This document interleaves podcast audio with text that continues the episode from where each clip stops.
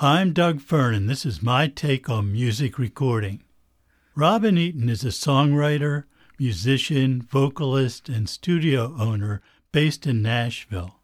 I've known Robin for over 40 years, since he lived in nearby Wilmington, Delaware.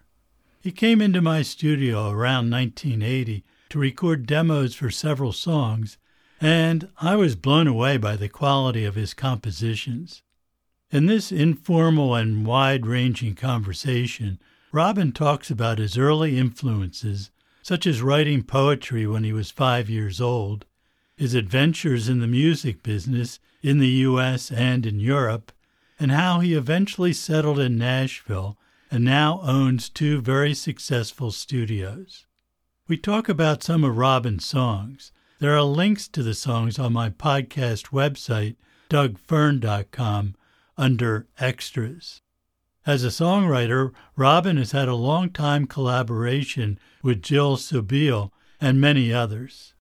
I think, you know, we were we're lucky enough to have grown up and to have started music at a time when so much was going on. And I, I you know, I, I grew up not far from you in Wilmington, Delaware. And, you know, I was kind of a middle class kid with my father was really into the big band scene and Frank Sinatra and um, you know also musicals. I can remember running around the dining room table, you know, singing songs from Oklahoma, you know, and then and then and then getting into you know I'd I'd ride in his little car to school, a Metropolitan, and he always had the radio on, and I remember I always was drawn to kind of quirky songs like Purple People Eater and uh, My Friend the Witch Doctor and there was there was the full spectrum of what was on the radio that I got to hear usually in a car. This was in the 1960s? This was actually in the late 50s. You know, I mean, I, I uh, in the, the 60s, of course, I listened to the Beatles and the British invasion. But before that, I went to see Peter, Paul, and Mary in Philadelphia. I went. I never saw the Kingston Trio, but you know, Charlie on the MTA. Uh, you know, I found a ukulele in the closet. Had been given to my my grandparents. Uh, from Lily Queen Liliuokalani. It was this beautiful little uh, ukulele, and I once I discovered it, I, I, sort of started plunking on it at probably the age of twelve or so, and then by the time I was in my teen years, uh, I was uh, I had moved on to uh, getting a Stella, and then from a Stella moved up to a uh, a Guild D44, which uh, I still have, and which is sitting over in the corner there. And you know, it was, you know, getting into bands in the Wilmington area. It was pretty pretty cool. You know, there were there were so many great people to uh, work with. I mean, I was in school, played dances, you know, that sort of thing. Well, that was a pretty amazing time. I mean, when you turned on the radio, in, in the 60s, it was every day there was something you never heard before. I mean, not just you hadn't heard that song, it was a sound you had never heard before. And it was a really exciting time. And I think that inspired a lot of people to make music because, you know, there were no limits. It, it was prior to that, I think to, for the most part, it, everybody was pretty much in the same genre. And, right. Uh, and now suddenly you had, didn't have those restraints anymore. I know it was it was amazing, and it was the excitement of being in of of being a, a player and a, a, musician in the 60s was that there were no limits. And someone had told me, you know, you're never off more than one fret, so just go for it, you know.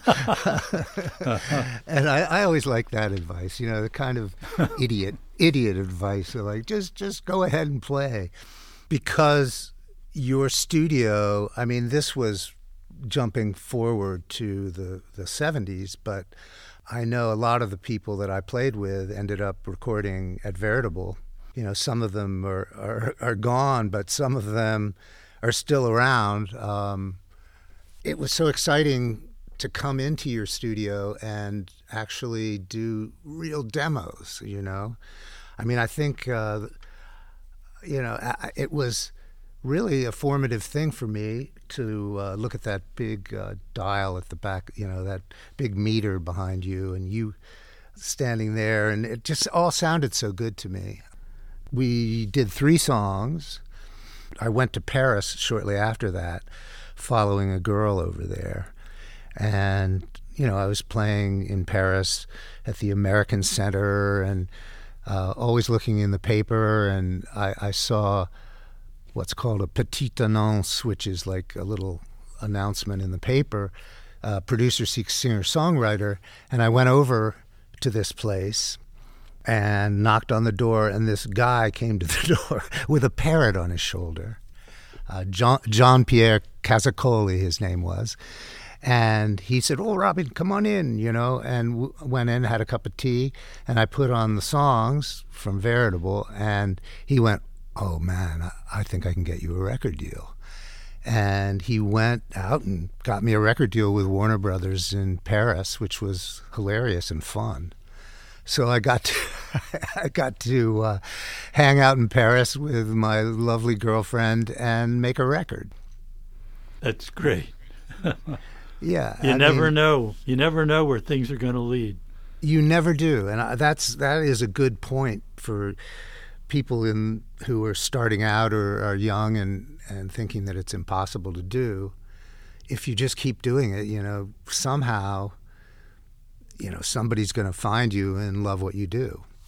So that was that was a kind of my start in the actual music business, you know, doing TV shows with Iggy Pop and in the south of France and I remember another guy who had a parrot on his shoulder that I did uh, this thing down in Cannes, this TV show with this guy who, like, you know, it was all singing to the track. So it was kind of funny, and the French TV was is pretty bad, but uh, it was kind of great with Iggy Pop. I remember he he was singing along to his song. He wasn't singing along. He was just standing there, and the guy with the Steadicam was holding the Steadicam, and Iggy Pop, you know, he lit a cigarette while his song was going on, and uh, took a deep drag, looked into this big lens, and put his cigarette out on the big lens.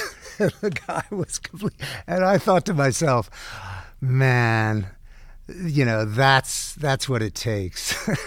You know i was there with my white suit and you know dutifully singing my little pop song.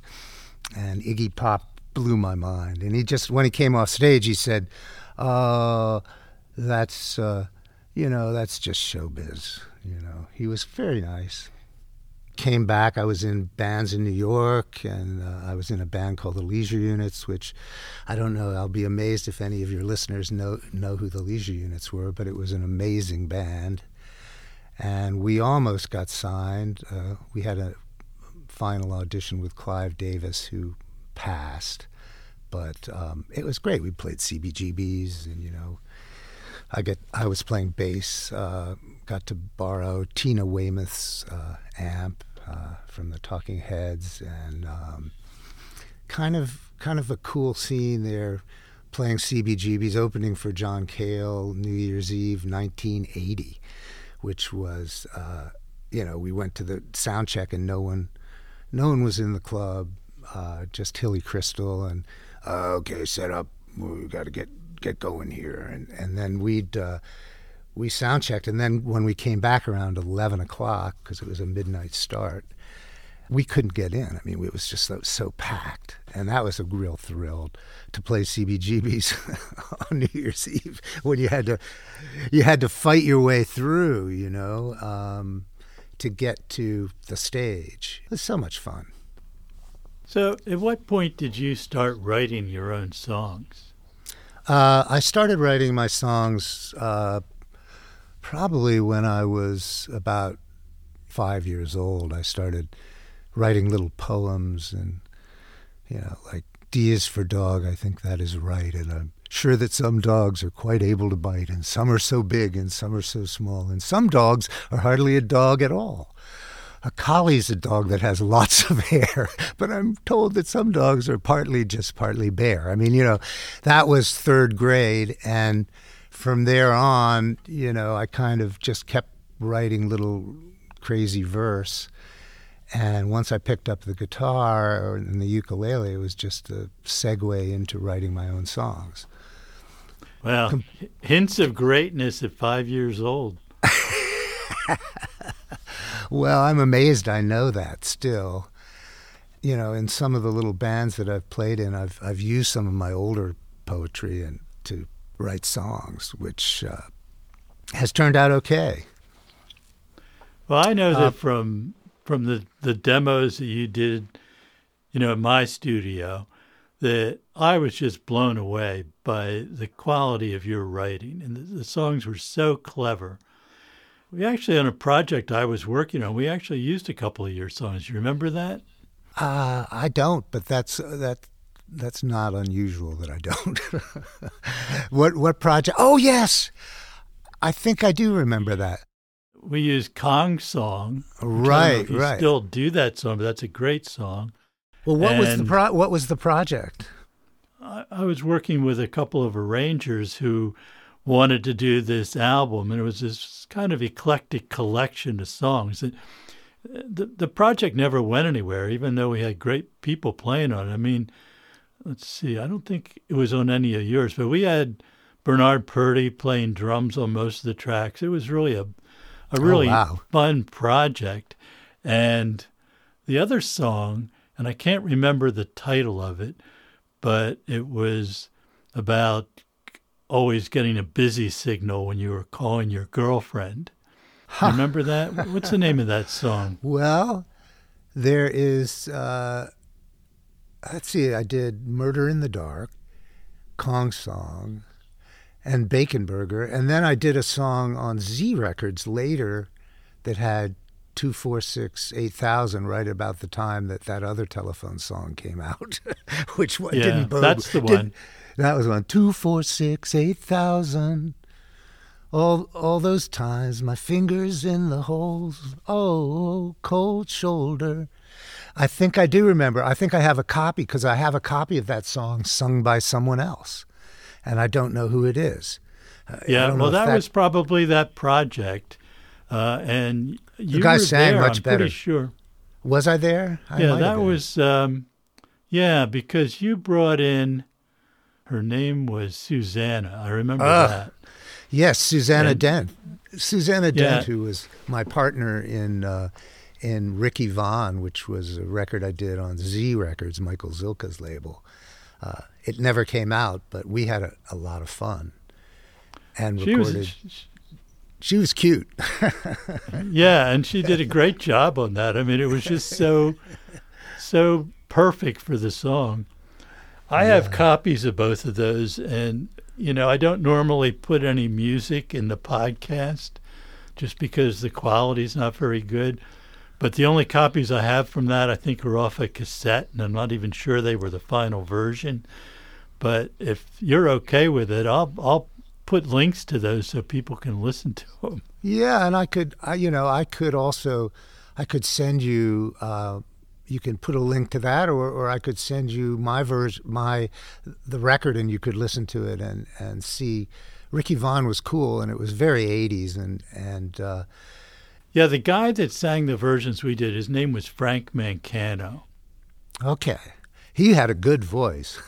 yeah, he was a real good singer. And uh, I ran into him a few years ago in New York at the AES show. So we had a nice reminisce about that project. But the one thing about that song I remember, and I don't know if you remember this part or not, but there was a, a keyboard part that you had done on the demo which was some little tiny Casio yeah, or something. It was on keyboard. the original the original Casio. Right. Yeah, it was it was and I remember being at Electric Lady recording the thing and being in you know the control room. I think we were using uh, the guy who was oh man, I hope I can remember his name, who was engineering. Anyway, he was um, he made me had to make a cord for the little mini plug in the back of the little cat, the tiny little Casio, you know, the little one that mm-hmm. looks like a calculator, to plug into yeah. this, you know, millions of dollars worth of gear. I, and we still have that uh, next door at Alex the Great. And um, uh, that's great. That's and great. it's still the wiring is intact, which I really like.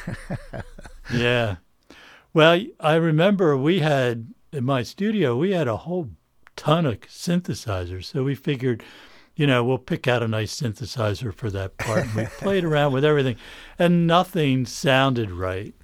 And finally, I said, and, and I think you played it. And I said, yeah, I said, Robin, let's just put a mic on that little thing and record it. And that's what ended up on the record. You know, it sounded great. Yeah, it's this thing. I know you don't really put music on your podcast, but I think I can. It, I think it was this. I think it was. That was it. that was what it was. Hilarious. Yeah, things, but it was the, the right sound. It was the right sound for the song. And it's hilarious that this this Casio um, VL tone still works. That is amazing. That was 1980 or something, and I remember getting it. And it actually does work as a calculator too, and you can sample on the thing. You know, this was like so early on, uh, and we still put it on lots of stuff. You know, you know, lots of do lots of indie records, and they're like, "Oh, Casio, let me use that." mm-hmm. Yeah, it was perfect. It was perfect you know the the thing that is amazing to me is the serendipity of life and how one thing leads to another and you know you you meet people who you don't think you're ever going to have anything to do with but life is long and you sometimes the people that you meet are people that are key in your life later. I know mm-hmm. you've you've found that's true. Sure. Um, coming back from france I joined this leisure units band, and you know, it was that was pretty amazing. Even though I eventually got fired from that band, it was it was a, a band that had too much talent and too much uh, controversy to really go very far. But they were great, and they had amazing, amazing songs. The leisure units, I think they're not even on Spotify, but they're really cool songs if anybody wants to Google the leisure units. After I left the leisure units, I one of the guys in the leisure units said, "Hey, I'm going up to see this guy Michael Zilkha. Do you want to? Um, do you have anything you want to play for him? I'm going to see if I can get a record deal. He's signing everything south of you know 14th Street." And I was like, "Oh, okay. Uh, here's a here's something I did in my room, which was on a little Portastudio. And he went up and he came back and I said, Well, did you get the record deal? He said, No, you did. so I, I, I, got signed to Zilkha, which was fantastic, you know. And, um, you know, he, he spent a bunch of money on me and eventually the record didn't come out, but it was, it was great. I think I worked. What do you remember the name of the the uh, studio that's outside of Philadelphia that was in the old Remington, maybe uh, gun factory. Yeah, I think so. It was in an old, old it's in old an old stone building. It, right. it was in Glad, Gladwyne. Yes, it was in Gladwyne. It was, yeah, KGEM. KGEM. Thank you. Yeah. Thank you. I was yeah. I was trying to remember that. Um, yeah, it was the initials of the guys that were involved in establishing that studio. Is that and still exist? M, well, you know, it became the Boyz II Men studio after they left. Ah, okay. And but I don't think it's a studio anymore. But I may be wrong. Well, at some point you moved to Nashville, right? Right. Well, after I lost my record deal with Z, I met a girl at a party at uh, George DuBose, who was a photographer who took all the pictures from CBGBs and stuff. He'd taken pictures of me and Susanna for Ricky Vaughn. he was great, and he had a, a, a loft on East Third Street, which was a ground floor loft, sort of across from where the motorcycle, uh, the Hell's Angels, uh, hung out. and uh, I remember going to a party all dejected because I'd just gone up to the Z office and I said, "Hi, how are you, Michael?" Yeah, I, I always went to get my check, you know. And he goes, "Like, Robin, I'm so sorry, but I, I can't give you a check this month. you know, mm-hmm. we're we're, we're going to drop you. I'm sorry." It was really so I was bummed out, but then I ended up at this party, and this girl came over and said, "You see that girl over there? I think she likes you." And uh, that girl ended up becoming my wife and I, that was 31 years ago. Mm. So pretty wild, you know. Yeah. Um, yeah. And she was from Na- Nashville. She was still working as a model and going, you know, touring the world. But she was, um, she really what, didn't like being a model at all. She said, "Well, why don't you try Nashville?" I went, came down. At first, I went, "Oh, you know, this is bogus," but uh, I remember Kate Hyman's uh, boyfriend, who had been U2's lawyer, he suggested that I go. He heard my songs and stuff. Why doesn't Robin go? Why don't you go to Nashville? That's that's where you might be able to find a home. So when I came down there, I had that in the back of my mind, and I was like, ah, I don't know about this town. But in the end, you know, it really uh, did turn out to be a really good place for me, and I've flourished here. Um, my next, the thing about Nashville that's really cool is that usually your next door neighbor is a guitar player, and I had a little, we had a little house when we, and had a daughter, and I thought my music days were over. I was working as a landscaper, but I would play, and I had a 388, a Tascam 388 would play and record up there, up in the attic of my house. And my neighbor, uh, this guy, I heard a band rehearsing next door, and he came, knocked on the door, and he said, uh, "Can I be in your band? I'm not really crazy about my band." and I said, "Okay." So we started a band, which was Left, Right, Left, and then became King Bub. We did well in the local scene. Uh, got on the cover of the scene I had a great time with uh, Brad Brad Talbot, his name was. And one of the guys that would sub with us sometimes on bass was a guy named Brad Jones, who um, was a wonderful character and um, played music. He was just a great musician. He had had a band called the Dig Mandrakes, which was basically, uh, you know, that we started sort of the same time in Nashville and you know, we we kind of hit it off. And when I wanted to make a record for King Bub, we went over to my my place in the mountains in North Carolina, in into this funky barn. I think we had I can't even remember what it was. Probably it was an eight track, I think, and we didn't have any. You know, we had one mic pre and the drums. It was just impossible to do the drums, so Brad programmed the drums and I remember we just had the greatest time doing it. And when we got back uh, with the album, which, you know, it turned out okay, Brad said, Well, that was so much fun. Why don't we look for a place to do a studio? And uh, my wife had had gotten this big warehouse, and the guy who rented it to us said, "Hey, I, you know, I have a, a space next door as well." So now those two spaces our uh, Club Roars, the bigger warehouse studio, and then Alex the Great is a more traditional control room, cutting room studio next door. And we built these studios uh, pr- from scratch. I mean, it was an amazing and fun experience to build a studio. I know you know that. But, oh, I love building studios. Oh, yeah. Oh, I mean, I, I I would like to build another one and if this construction next door does if it doesn't quiet down i may have to but um, it was wonderful you know looking at you know reading all the material of how to do you know a live live wall dead wall creating baffles and gobos and um, figuring out uh, the window. We had a we had they were two separate at at Alex the Great.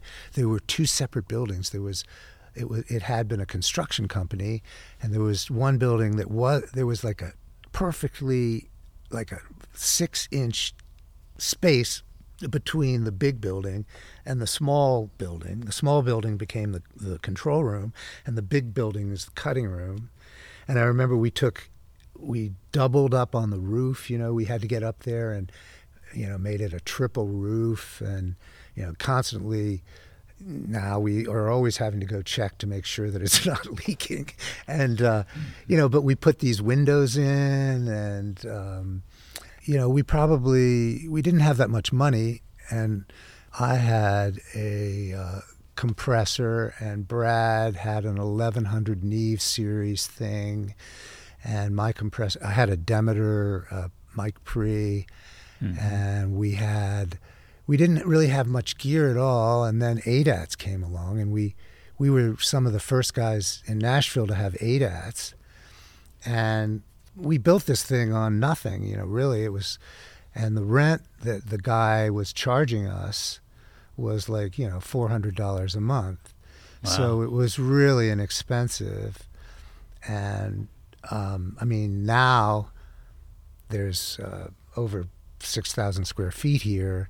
If you were looking to price that out in Nashville at the moment, it would be really ridiculous. But um, yeah I, I now that we own, my wife and I own the two buildings, and Brad Jones is constantly working at Alex the Great. He's doing a uh, a TV show right now, you know, doing the sound for a stop motion animation thing. I have two beautiful studios, and um, we got a couple of uh, two-inch MCIs, uh, choir machine for those that might know what that is, and you know, a 16 track and um, so we have two uh, analog machines, which we use. Uh, now I'm using the the one over here more for. Uh, I just was running inserts to it, you know, just doing, um, you know, effects, you know, out of it. Mm-hmm. Mm-hmm. and then maybe going into this DBX 180 to kind of spread. Uh, it's it's amazing using this old gear um, somebody came in the other day and said, Well, I feel like when I come into your studio, I'm going back in time. And it's, uh, it's true that we do have a lot of old gear, although we do have some new gear too, including your beautiful F, you know, your, your compressor. Having go- a good basis for, you know, just like basic gear, it's really all you need. You know, well, when I started the manufacturing business with our mic preamps as the first product, I figured there was probably a worldwide market for maybe a few hundred of those. And that would be it because that's how many studios there were. Right. Well, you lucked out. I know. And then, you know, it's just the right place at the right time because the technology was changing rapidly and the internet came along. And those two things made it possible for a small company like mine to be an international company. And with the demise of most of the big studios, that that was depressing. But for each one of those that, that left, it was replaced by, you know, what, 10,000 people recording at home. That's right. And a certain percentage of those people really understood the difference between what sounded really, really good and stuff that just sounded mediocre or worse. And so that's a large part of our business these days, which I would have never foreseen. But you're right, it's, it's and it's it's just really changed because studios used to be run by very technical people who had to be because the equipment required a lot of maintenance and you know, they might be very musical as well, but their main job was to keep everything working and translate the music as best they could to the tape format or whatever. But all that's gone. You know, for $10,000, you can set up a real quality small studio. That's true. And that's I, that's just an amazing change.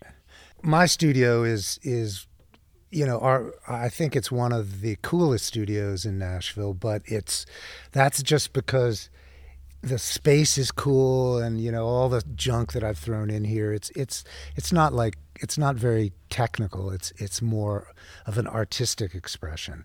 So you know, kids like to come here for that. I mean, I have a guy who uh, I'm starting a record with a guy who's on Bayonet Records in New York, uh, Stewart Bronaugh, whose his band is called Lion Limb, and I I've done a bunch of work ever since he was in high school. I was working with him, and he's coming in uh, this weekend actually to start tracking, doing overdubs, I guess, on songs that he's he's cut uh, through one of your mic pre's uh, in his little uh, bedroom here in Nashville, and um, it's kind of I guess he'll bring his. I don't know whether he'll bring that mic pre, but he's. I know he's bringing um, a harpsichord, and uh, he read. I sent him the harpsichord, uh, your harpsichord article, and he was excited by that. And he said, Well, would you want the harpsichord? I'm going back to New York, but I can't take the harpsichord. My, my apartment isn't big enough. Can I leave it at your, your studio? So that's sort of the way studios evolve these days. you know, if you have space, and I have space, so I have people's, you know, a drummer leaves his beautiful collection of vintage drums here. In exchange, you know, I get to use them in exchange for that. And, you know, there's various pianos that people have left here. Kind of, kind of cool that way. But I just think it's amazing that here's this kid coming in. Uh, I've worked with him a lot uh, in the past, but now he's coming in. He's sort of becoming more of a producer himself of his own music, and he's coming in. You know, I, am going to record uh, overdubs and guitars and pianos and keyboards and he's excited about that, and um, so am I. You know, I haven't seen, I haven't recorded him in a few years, so, and he's he's doing pretty well. Anyway, yeah, um, him. That's great. Yeah, that's great, and he he loves your your mic pre. Now he wants the uh, compressor, and I, you know, I well, we, what I we can help him with that. Yeah. what I want, yeah, I know you can. What I want is the uh, I want an EQ. That's that's the one thing that I, I feel like I have some EQ, but I'd love to get one of your EQs eventually. Um, and you don't make you you make stereo EQs. You don't make solo EQs, do you? Yeah, it started out as a mono, the VT4, and we ended up selling them in pairs all the time. Oh, and, right. and mastering guys were saying, "Can you make a stereo version? You know, so I don't have to switch two controls and and I uh, and I don't have the space, you know, in my rack for all these EQs. So we made the VT5, which is just a stereo version, but now that's the big seller, and it's right, right. Know, sort of found a home in a lot of mixing and mastering guys. But we still make the VT4, and in fact, uh, you know, my mic here uh, right now is going through one of them. Oh, uh, okay. I also have been hearing good things about the Hazelrigg uh, um, stuff, which I know. Yeah, the v- VLC. Yeah, yeah, just cool uh, mic pre, and um, that's great that you hooked up with those guys. You said they were also really great musicians.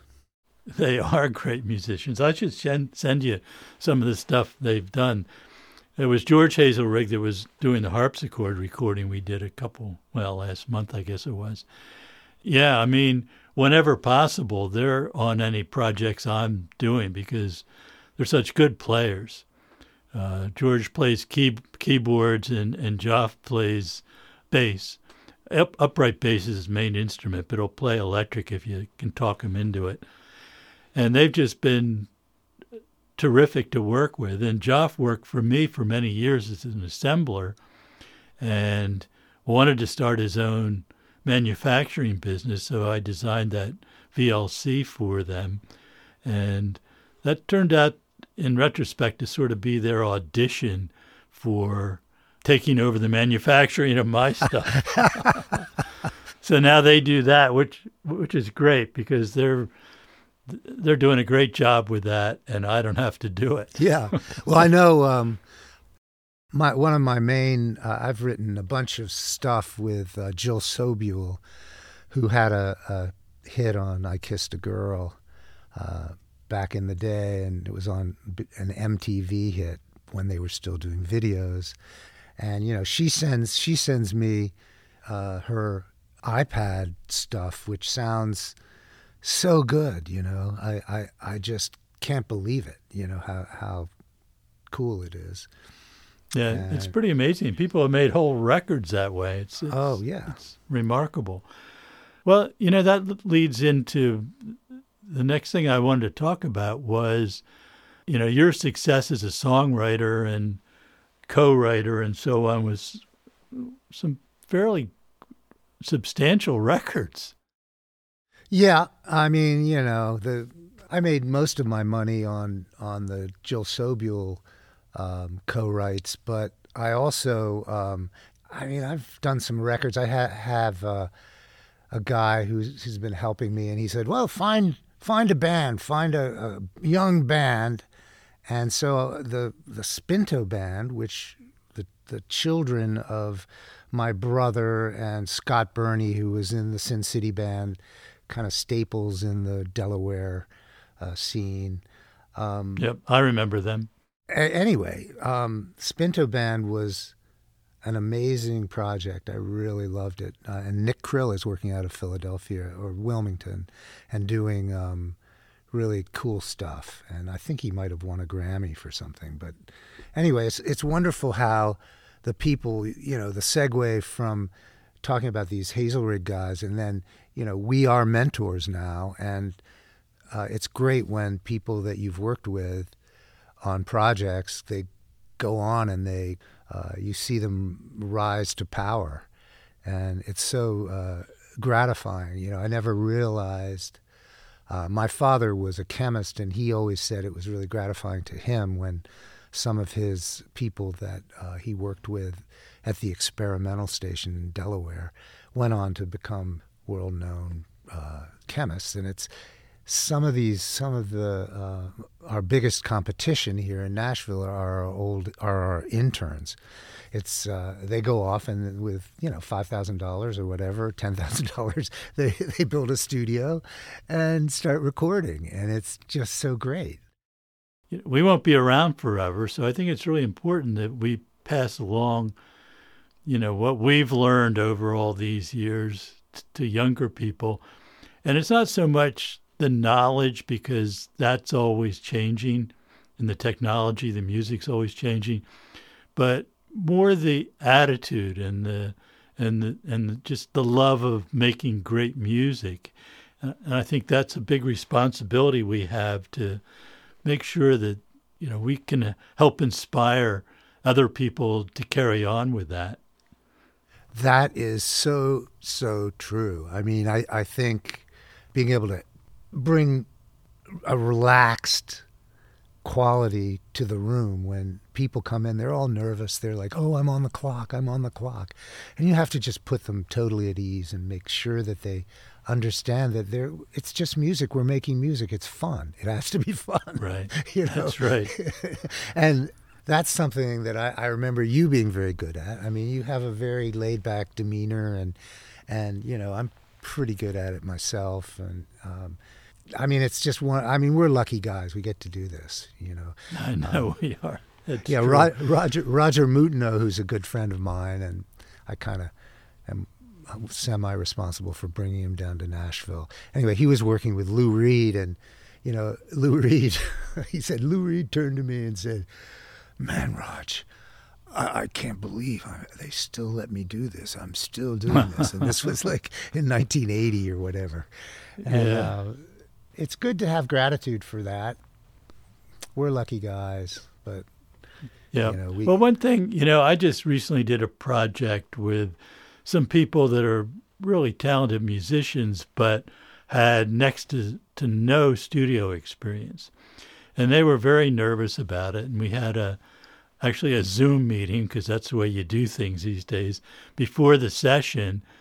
You know, I explained to them what the process would be and how we had two days to do this and it was going to be very laid back and everything. But the key thing I said to them, and, and they remembered this, and I, I'm sure they'll they're unlikely to forget it. I said, if you're not having fun, we're doing something wrong. Yeah. You know, because it shouldn't music should not be a chore and recording shouldn't be a chore.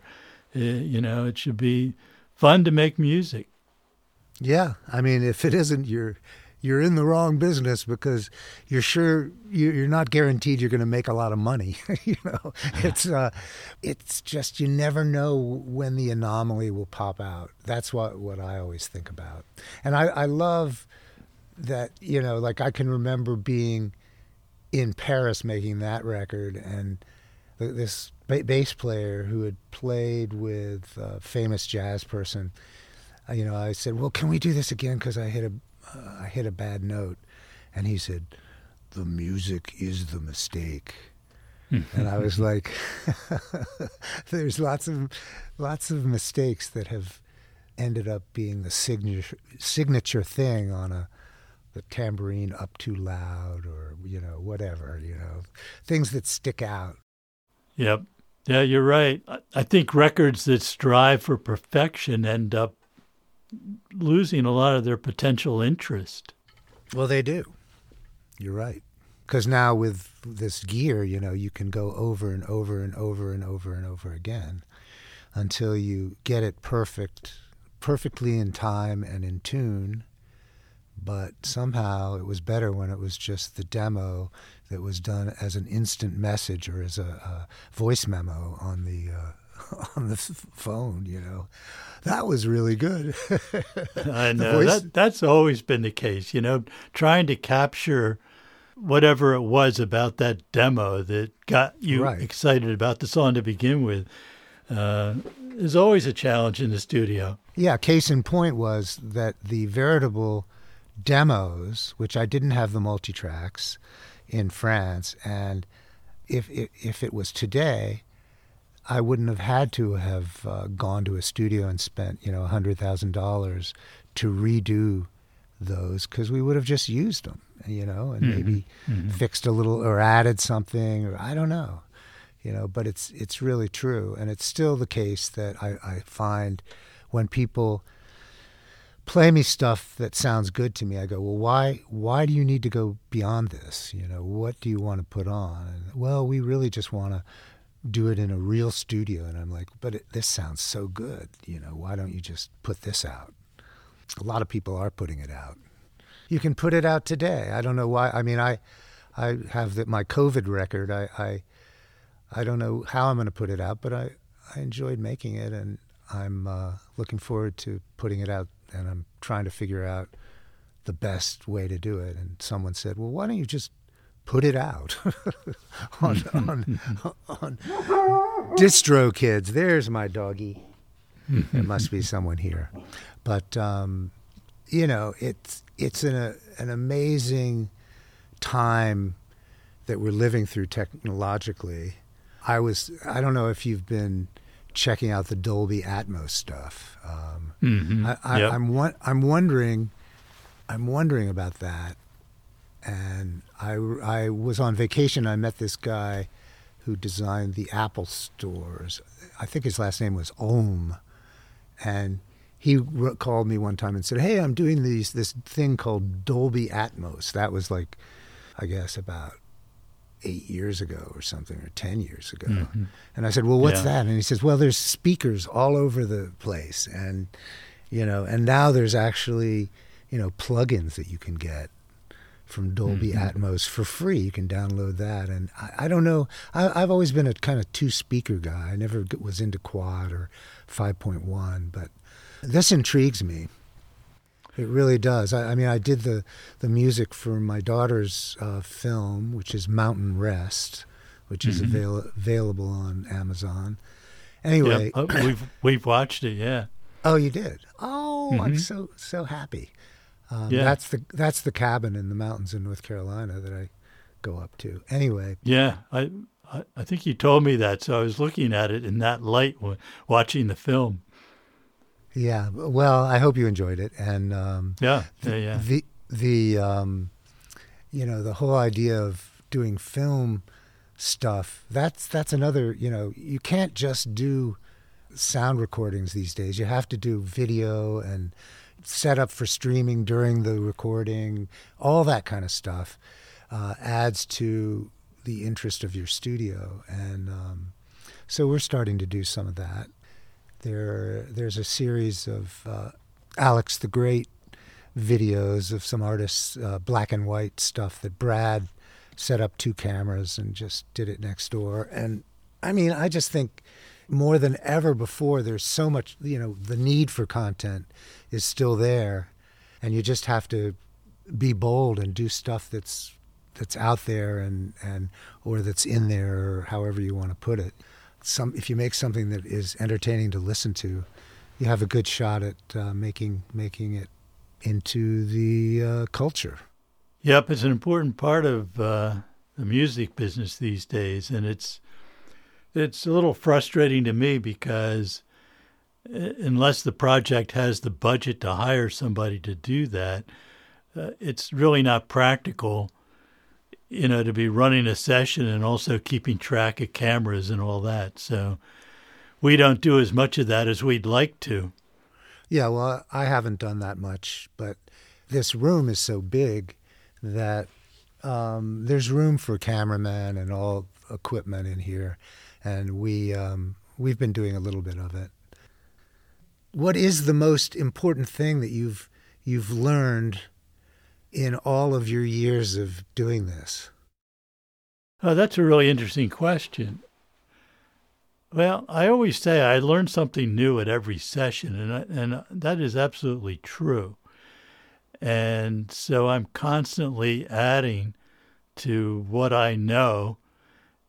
You know, I don't have a commercial studio now. I don't have to rely on it for income. So I can be very selective about who I work with. And I, I think I've become much more confident in my ability to help guide their music.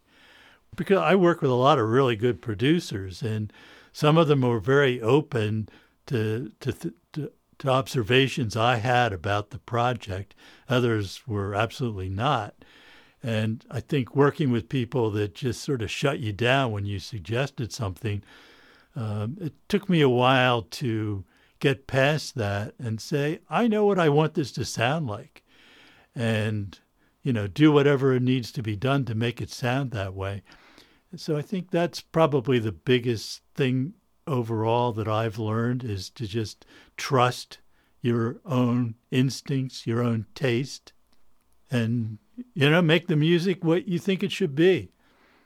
Right. And and I think as you go along project to project, you you learn how you learn from your mistakes and you learn how to listen to the people around you rather than just bulldozing through you know um, mm-hmm. i think it's really important that you know a lot of stuff has to get done quickly when you're paying for studio time but it's still it's really important to listen to what the artist is wants to say that's the you know the song is king and i think for me the most important, some of the most important things that I've learned is that uh, I love. I, I used to like work nonstop, and you know, my wife would call and say, "I have a delicious dinner," and I say, "Oh, I can't come home." You know, now I go home. You know, I don't. I think you. You know, it's it's important to. Uh, your your life, your whole uh, your life is the important thing, and having a good time Everything has to be in balance. In balance, right. And that's something that it's it takes a while to get that equilibrium. You know, I know I, I work with people that are feel like they're, you know, getting taken advantage of or whatever, and I'm like, well, you know, you'll have your day. You're right now you're young and you're you're you're making you're you're helping people do what they do, but you can't you, you know you you've got to realize that the, this is something that it's not your project it's not you're not the the important person. The important person is the artist or the song. So anyway yeah i'm sort of with you on all that. That's uh, just it's important robin let me ask you this you know you've done so many things you you've played in a band you've written songs you've been a studio owner a producer of, of all those things What's your favorite aspect of that? What's your favorite thing? Well, my favorite thing is is creative content. I like being involved in helping people if I'm writing with somebody, helping people come up with a better song, a better recording. Um, you know, it, it really, I, I, feel like I'm still the kid with the ukulele that I got from the closet. You know, I think it's really having the, the perspicuity to just be relaxed and in the moment and not not somewhere else or not thinking you should be somewhere else doing something better or the moment is the most important thing and that's a cliche but it's true yep i agree with you well we sort of hinted at this before uh, and you gave some really good thoughts on this but you know for people that are coming up now and you've dealt with a lot of people that that turned out to be pretty successful what they did you know, if somebody wanted to follow your path as a songwriter, what what kind of advice would you give them? Well, I would say, you know, the continuity of keeping a journal with bits and pieces of snippets of something that you, you think of. You know, I have like hundreds of little notebooks and journals where I, if I come up with a line or I'm driving and I I come up with something, I'll I'll put it down, and now of course there's uh, great. The cell phone is so great for this.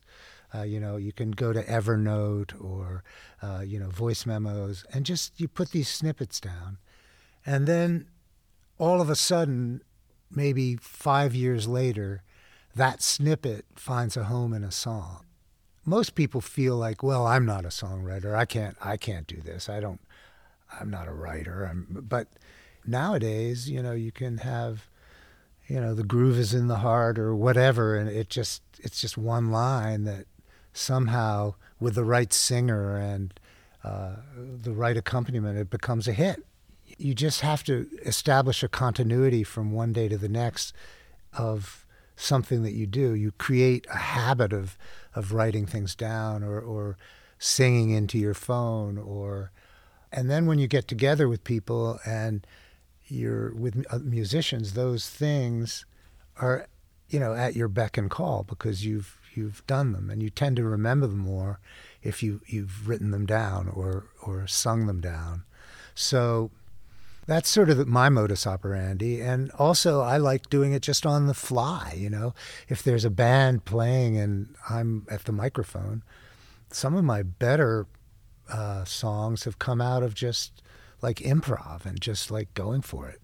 You don't say you you you don't say no before you just say yes all the time to the stuff that's coming from the collective unconscious because I really do believe that a lot of stuff comes through artists from the collective unconscious and you know it comes to everybody actually who taps into that. I know that's kind of a woo woo kind of thing to say, but I really do believe that, and um, you know, I, I, know that because sometimes the, I'll have a really great idea, and and a, a day later I hear that idea on on a song or it comes out, you know. So, and that's what's good about having a record deal where you can you can get it out before the other people, you know. Or, uh, but now you can just you can put it online, you know, immediately uh, if you're smart. Right. Well, I agree with you, Robin, about the. It, there's times where, you know, you do something creatively, you know, whatever it might be. It doesn't have to be in music, but in any field. And you just stop and say, where did that come from? Yeah. You know, it's it's sort of a magic. Yeah, well, it is magic. We could call it magic or the collective unconscious or yeah. whatever, you know, it just pops out, you know. I think there's a lot of people are discovering that the, the amount of product out there right now is just staggering. Spotify and you know Apple Music and all those places you go, and it's just you can you you can listen for a long time, and then every once in a while you hear something that's absolutely brilliant, which is great. Yeah, I guess the challenge these days is to get that brilliant piece to break through. That's right. uh, you can get stuff to radio stations all over the country, and if they listen to one song and like it, they might air it on their little indie station or, you know, radio is not what it was, but there's still ways of getting it out there that aren't just Instagram and and Facebook, you know, and or putting out a whole album, you know, putting out things one at a time and then maybe once you get a response and start building a following, then put out the whole shebang, you know. That's what I've been advised, you know. I, am in the position of a, every 13 year old, 14 year old kid putting out a record, you know. It's it's the same for this record I'm going to put out. You know, you have to you have to go through the same jump through the same hoops as everybody else these days and hope that someone likes it, you know, and passes it off to their friend who goes, "Wow, that's cool." And then if you get like 5 million streams, then the the record biz people will get interested in you, believe me. They'll come, come a knocking. Is networking still an important part of this? Well, I think networking is. Um, networking with other musicians, other um, with your friends, and I guess that's something I'm really bad at because my you know my Instagram has like two pictures on it, and my other Instagram has like pictures of the studio and people working in the studio. But it's I think the more you do that, I mean, people that are really good at it, like my friend Jill Sobule, who I write with a lot, she's posting two or three times a day to her her people, and that you know whether you have a Patreon account or however you're going to fund your your uh, next thing, if you're looking to get funding, you know it it really has helped her. I think she would say that it, it's really it's part of her life now. You know, she's just always on and doing clever things. So I don't know. I mean, I think networking is really super important. I'm not good at it, but I'm going to try and get better. so, how did your network grow? Was it just, it was the gear that went out and spoke for itself, right? Well, in the manufacturing business, absolutely. You know, it was going to the trade shows, AES and NAMM, you know, the first time I was there, I I knew a few people, but basically I didn't know anybody in the business. And for the small niche manufacturing like I do, there's not that many of us. And even though we might be competing for the same customers, we have much more in common. And it's really important, I think, for for us to sort of stick together and support each other because it's tenuous for a lot of people, and a lot of people don't make it. So some of my best friends are my fellow manufacturers. You know, we may be competing for the same sale, but we're still really good friends. That's great. Yeah, and and then the customers. You know, the customers would come to the show and they want to they want to talk. They want to shake your hand. Back in the old days when you could do that safely or maybe it wasn't that safe, and uh, you know take a picture. You know, some of those people are just starting out, and maybe they'll be successful, maybe they won't. But a lot of those people turned out to be really successful, and it was like, you know, we've maintained that relationship through their success, and I couldn't be happier for them. Once you sort of get a little bit your foot in the door at that level, suddenly you meet a lot more people. And then pretty soon you're talking to the top people in the field. And yeah, I mean, you know, aside from just you know making these wonderful friendships, it's also very valuable for whatever it is you're doing, whether you're a musician, a manufacturer, a songwriter, or whatever. Just making that ever widening circle of friends is really good. I'm much better at doing that in person than I am with social media. Me too. You know, it's just, I didn't grow up with it like kids today. So it's hard for me to think in those terms. I mean, we try to do better, and we now have a person that handles our social media who's a young person who's very, very good at it. And that's made a big difference. But for me, it's always meeting these people in person, whether it's at a trade show or, you know, going to their studio and just getting to know them. And those have been the most successful things for me in, in the manufacturing business for sure. And I think that generally applies to any field. Yeah. Yeah, it, it's true. I mean, I like the fact that I like yesterday, my uh, studio partner next door brought the session that was over there over, and there was there was a girl there, and you know, and you say hi, and then you know, oh, are you a songwriter? Yeah, I'm a songwriter. You know, oh, you want to write? You know, I mean, you never really know what's going to happen, but I think if you always put yourself forward as someone who's willing to interact with other people in your field, you know, you're you're going to do okay. We all learn as we go, and it's so nice to meet all these people. That I mean, Nashville is like just there's so many new people moving into town. It, it, I met this keyboard pl- player, Rob Berger, who just walked into the studio the other day too. He worked with lots of great people, Lou Reed, I, I was told, and a bunch of other people. But he's like, you know, he just moved to Nashville a year ago, just when COVID was about to start, and he's looking to, you know, oh, cool, let me come and play on some stuff, you know, and it's just, mm-hmm. it's really, being in Nashville is a really great place. I mean, I, if you're thinking of moving here, please don't because we have enough. But but but no, come on down. I mean, it's it's a great place, and there's there's room for a lot a lot of people here. Um, yeah, well, I've been to Nashville many many times, and you know I never seriously considered moving there, but it is a unique place in so many ways. Well, next time you come, you got to come over and, and have dinner. We'll Absolutely. Absolutely. I want to see yeah. your studios too. Yeah, yeah. You, you'll uh, you'll enjoy that. mm-hmm. Maybe I'll have one of your EQs by that time. Maybe I'll uh, bring it to dinner. Yeah, bring it to dinner. Absolutely. I've been talking with my longtime friend, singer songwriter, and studio owner, Robin Eaton. You can listen to a couple of Robin's songs on my website, dougfearn.com. Find them under Extras. Thank you for your continued support of this podcast. My aim is to pass along my experience in the world of audio, music, and recording.